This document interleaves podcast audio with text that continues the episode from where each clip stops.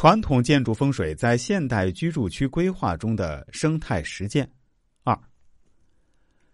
第三点，我们来说说风水中的气动，也就是流转起伏的环境要素。风水观同时强调山脉、水流、道路等各环境要素的曲折和起伏，讲求气动布局，既有气势之美，又有动态之妙。被看作风水宝地的浙江武义县郭洞村，对水的处理是个很好的例子。该村处于东西两山夹持的狭长谷地上，两股山泉汇成溪流，自南而北穿村而过。但这一止水有被曲曲流转的风水观念，于是他们对此改造补救。首先将溪水出村之口改向两山对峙、宽度只有一百米的山谷处，使溪流遇到西面的山包，又折至东山脚下，再折而向北绕道出村。同时，在水口南北向的河道上建造一座石拱桥，取名回龙桥，以起聚气锁水的风水象征作用。事实上，从生态角度来看，动感的形态除了有其韵律美感外，蜿蜒起伏的山峦无疑有利于野生动植物的繁衍生息；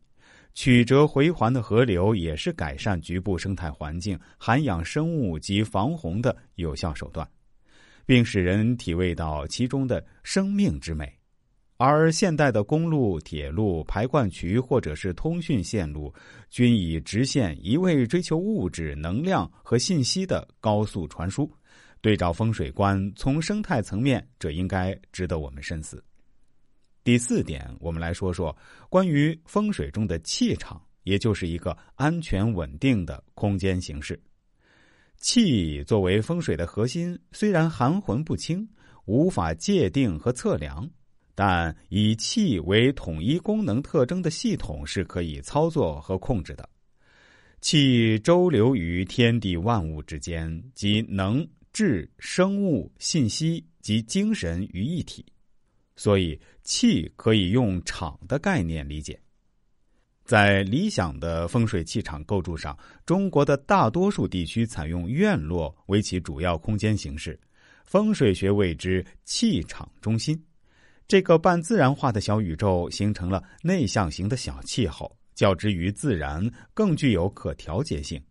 院落的封闭型或半封闭型空间，以借景、对景等诸多手法，把自然山水投影到气场中来，像一个杠杆，在人与自然之间起到了平衡的作用。